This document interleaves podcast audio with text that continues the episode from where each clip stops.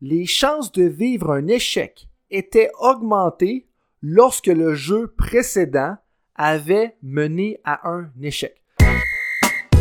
Tous les lundis, on s'attaque à l'art du coaching avec des méthodes concrètes résumées en moins de 15 minutes.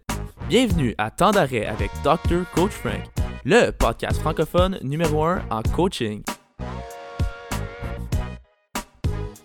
Bienvenue mesdames, bienvenue messieurs. Aujourd'hui, c'est un épisode qui va parler particulièrement aux coachs de football et aussi tous les coachs qui œuvrent dans des sports où est-ce que vous avez un impact sur le choix de jeu, les choix tactiques durant un match. Donc ça peut être le basketball, ça peut être aussi le volleyball par exemple. Plus précisément, on se penche sur un article scientifique qui a étudié tous les jeux des saisons 2009 à 2016 dans la NFL pour regarder qu'est-ce qui avait un impact sur la probabilité d'échec. Et donc, les questions que j'ai pour vous aujourd'hui, c'est les suivantes. Qu'est-ce qui augmente la probabilité d'échec durant un match? Qu'est-ce que vous calez là? Qu'est-ce que vous appelez comme stratégie qui va éventuellement amener à avoir plus de chances d'échec ou de succès?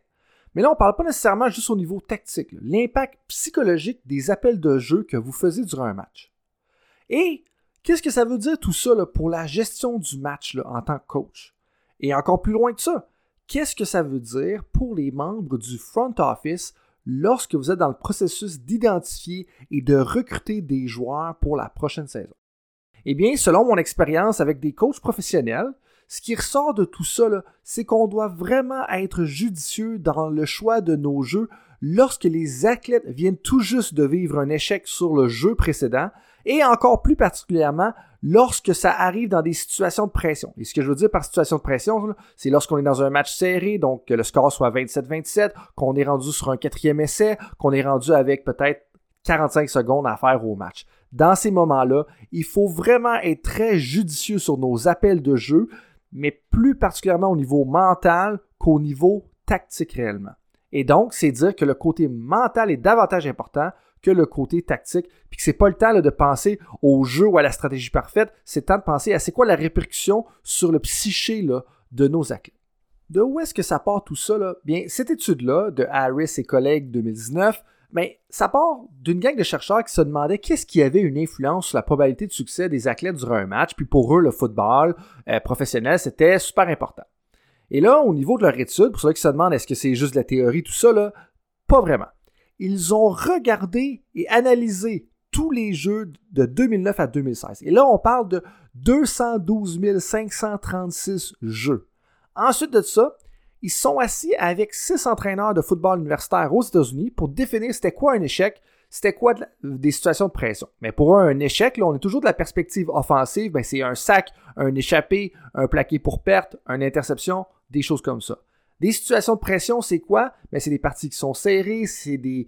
Lorsqu'il reste peu de temps au cadran dans la partie, c'est quand on, si on fait une erreur à ce moment-là, ça va être très coûteux. Ou c'est quand que, ben, hey, regarde, on est rendu à la ligne de 2, là, puis une grosse chance de marquer. Bon, ben, pour ça, pour eux, c'était des situations de pression et on avait aussi les échecs.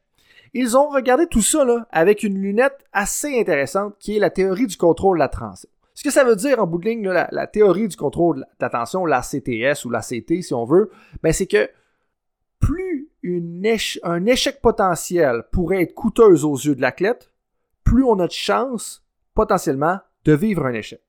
Et plus l'erreur qui pourrait potentiellement être coûteuse aux yeux de l'athlète est élevée, plus le coût est élevé, eh bien, plus ça arrive dans une situation de pression, plus il y a de chances que l'athlète vive un échec.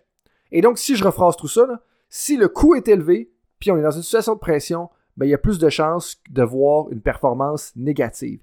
Et donc, c'est là que nous, on a un gros impact en tant qu'entraîneur sur qu'est-ce qu'on devrait, euh, qu'est-ce qui va se passer. Est-ce que ça va être un succès ou est-ce que ça va être un échec? Il ressort en réalité trois choses, trois conclusions principales de cette étude-là. La première chose qui ressort, puis ça, ça va être assez évident pour la majorité d'entre vous, c'est que il y avait plus de sens de vivre un échec quand on était dans une situation de pression. C'est-à-dire que lorsque la partie était serrée, quand c'était le quatrième quart, quand on était proche de la zone des buts, mais l'offensive avait plus de chances de vivre un échec. Il y a différentes raisons. J'entends certains de vous d'entre dire que tout se passe dans le red zone, puis que les appels de jeu sont différents dans le red zone au football, ou quand on est rendu proche du panier au basketball.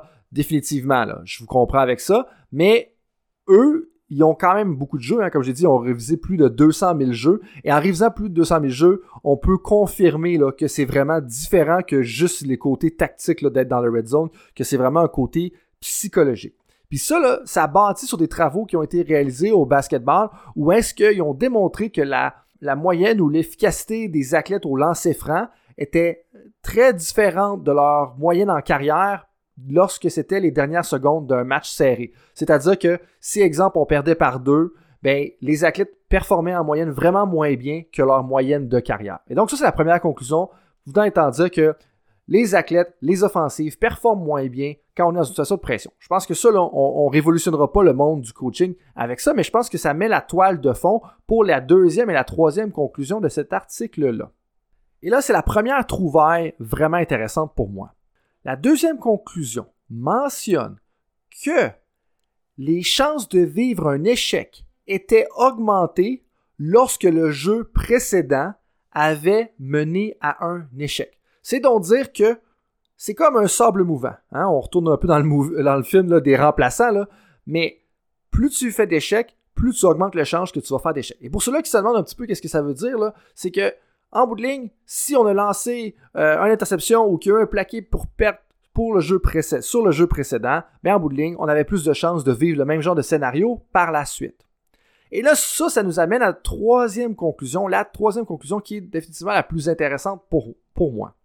La troisième conclusion démontre et explique que la chance de vivre un échec était encore plus grande, donc l'effet est encore plus large si l'échec dans le jeu précédent était arrivé dans une situation de pression. C'est-à-dire que, bon, on a dit lors de la deuxième conclusion que si on vit un échec, plus de chances d'échec dans le jeu suivant, mais si on vit un échec et que la situation suivante amène à une situation de pression, ben le potentiel d'échec est encore plus grand. Parce que en bout de ligne, ce qu'on dit, puis je vais utiliser l'expression anglaise ici, bad is stronger than good. C'est-à-dire que des événements négatifs marquent plus longtemps l'esprit de vos athlètes que des événements positifs, et non seulement ils le marquent plus longtemps, mais ils le marquent de façon plus intense. Et ça, là, c'est quelque chose qui est documenté dans deux autres sports. Je donne un exemple au niveau du basketball. Ils ont démontré que lorsque les athlètes de basketball, euh, lorsqu'ils étaient au bâton, c'était grandement influencé par leur performance précédente au bâton parce que ça changeait un peu leur attention. C'est-à-dire que s'il y avait eu un mauvais at-bat dans le at-bat précédent, ben, il y avait plus de chances de moins bien gérer leur attention dans le at-bat suivant, ce qui allait faire qu'ils allaient moins bien performer dans le at-bat suivant. C'est la même chose au golf. Ils ont étudié le, le, eye tracking technology, donc la vision ou le, visuel des joueurs ou à qu'est-ce qu'ils portaient attention lorsqu'ils jouent au golf. Et ils se sont rendus compte que l'attention changeait grandement lorsque les golfeurs avaient vécu un échec.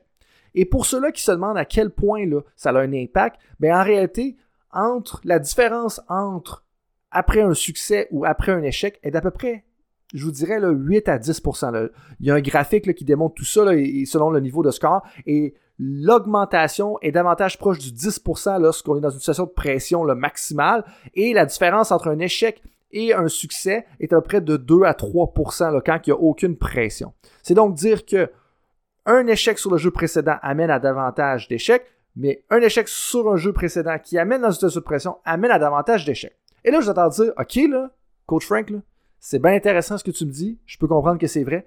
Qu'est-ce que je fais, moi, avec ça? Bon, la première, avant de vous dire exactement ce que vous devez faire, c'est quoi le concept? Ben, le concept, c'est qu'on parle de la performance sous pression. Ça, ça fit dans notre savoir interpersonnel, dans la catégorie de la préparation mentale. Et le principe général à retenir, c'est lorsque le jeu précédent a été raté, les chances d'un échec sur le prochain jeu augmentent et c'est encore plus probable lorsque l'échec sur le jeu précédent amène à une situation de haute pression. Par exemple, fin de match, troisième essai ou quatrième essai. Et qu'est-ce que vous pouvez faire avec tout ça? J'ai 4 à 5 recommandations pour vous. La première, lorsque vous êtes dans une situation comme ça, sélectionnez des stratégies qui ont un plus haut taux d'efficacité quand le jeu d'avant a amené un échec. C'est-à-dire que on a la philosophie de Bruce Arians qui dit euh, no risk it, no biscuit. Ben, c'est pas le temps d'avoir du no risk it, no biscuit quand on a vécu un échec dans le jeu précédent. Donc ça, c'est la première chose. La deuxième chose qu'on peut faire, puis là, ça peut sembler un peu plus abstrait, mais, mais ça, je pense que c'est important de vous le dire quand même, c'est aider les athlètes à développer une amnésie sélective. Fait que soit vous travaillez avec votre préparateur mental pour qu'il change un peu leur attention, qu'ils travaillent à oublier, ou vous travaillez à davantage automatiser leur performance. C'est-à-dire que plus les jeux que vous exécutez, les stratégies que vous appelez sont automatiques pour les athlètes, plus les athlètes tombent dans, le pilote automatique. Et s'ils tombent dans le pilote automatique, moins ils vont avoir tendance à penser potentiellement à ce qui s'est passé dans les jeux précédents. L'autre chose que j'ai pour vous, c'est plus d'une perspective là, de, front office, c'est sélectionner et recruter des athlètes qui ont une meilleure aptitude à oublier leurs erreurs. Mais là, tu te dis, OK, là, mais comment est-ce que je peux vraiment trouver des athlètes qui ont une meilleure aptitude à oublier de leurs erreurs? Bien, moi, ce que je vous invite à faire, c'est réviser le game film de vos athlètes. Prenez en note qu'est-ce qui se passe sur le jeu suivant un échec? Donc, si on est en train de recruter un tackle offensif, on est en train de recruter un demi-défensif, mais le tackle se fait battre, à quel point il performe bien sur le jeu suivant? En moyenne, comparativement à la moyenne des joueurs. Même affaire pour le demi-défensif. Hein, un demi-défensif se fait battre pour un toucher. Comment il performe sur le jeu suivant? Ou le demi-défensif se fait, compléter une passe de 15 verges. Comment il performe sur le jeu suivant quand ils vont continuer à l'attaquer? Ça, moi, je pense que ça peut être vraiment un élément différenciateur parce que techniquement, si on, on comprend bien ce que l'étude nous mentionne, les athlètes qui performent mieux dans ces moments-là vont performer mieux dans les grands matchs. La dernière recommandation que j'aurais pour vous, c'est quand vous donnez du feedback à vos athlètes, donc des rétroactions, quand il y a un échec, c'est pas le temps d'accentuer la perception que là, il y a davantage de risques ou il y a des grosses conséquences qui s'en viennent ou que les chances de gagner ont diminué. Il faut tenter de rester le plus neutre possible et ça encore plus quand euh, l'échec arrive en compétition. Donc, en bon français, là, si notre athlète, là, chie dans la pelle. C'est pas le temps d'y tomber sa tomate. C'est pas le temps d'accentuer le fait que, hey, là, si tu manques encore ton prochain jeu, ça va nous coûter encore plus cher. C'est pas le temps de faire ça. Il faut vraiment diminuer ça le plus possible. Il faut rester davantage au neutre. Et pour conclure, ben, je pense que l'étude de Harris et ses collègues est quand même intéressante. D'un, ils ont révisé quand même beaucoup de choses. Hein, je vous dis, 212 536 jeux de 2009 à 2016 dans la NFL pour examiner la relation entre l'échec et la pression, puis comment est-ce que ça, ça, augmente les chances de vivre un échec. Et je vous rappelle les trois choses qu'ils ont constatées. Un jeu raté augmente la pression perçue. Donc, si un jeu raté augmente la pression perçue, on a plus de chances de vivre un échec dans le jeu subséquent. Donc, un jeu raté augmente la probabilité que le prochain jeu soit aussi raté. Et un jeu raté est encore plus susceptible d'entraîner un échec dans une situation de pression. Et quand on parle de situation de pression, on parle, exemple, d'un match serré, d'une fin de match et des choses comme ça. Pour ceux qui voudraient pousser davantage leur compréhension des statistiques avancées dans le sport de haut niveau. Parce que pour moi, ça, ça, a un lien avec la, préparation mentale, mais aussi les statistiques avancées, parce qu'on est en train de parler des probabilités d'avoir du succès de, de 3% ou de 10% d'un jeu à l'autre. Ben, je vous invite à écouter ma prochaine conversation avec Thibaut Châtel, qui va être publié lors de l'épisode 32 de Temps d'arrêt. Thibaut Châtel, pour ceux qui ne savent pas, c'est un leader de la communauté francophone au niveau des statistiques avancées et plus particulièrement, il a une connaissance approfondie du rôle des statistiques avancées dans le hockey de haute performance. Je vous remercie tout le monde pour votre écoute. S'il y en a qui veulent en savoir plus, la façon de mettre ça en action, vous pouvez visiter le drcoachfrank.com dans la description de l'épisode. S'il y en a parmi vous qui ont des idées de sujets à couvrir encore hein, pour nos épisodes de la deuxième et peut-être même la troisième saison, écrivez-nous un courriel à info at bettersport.ca. Coaches, merci. Et on se rappelle que lorsque notre équipe vit un échec, c'est le temps de mettre le break.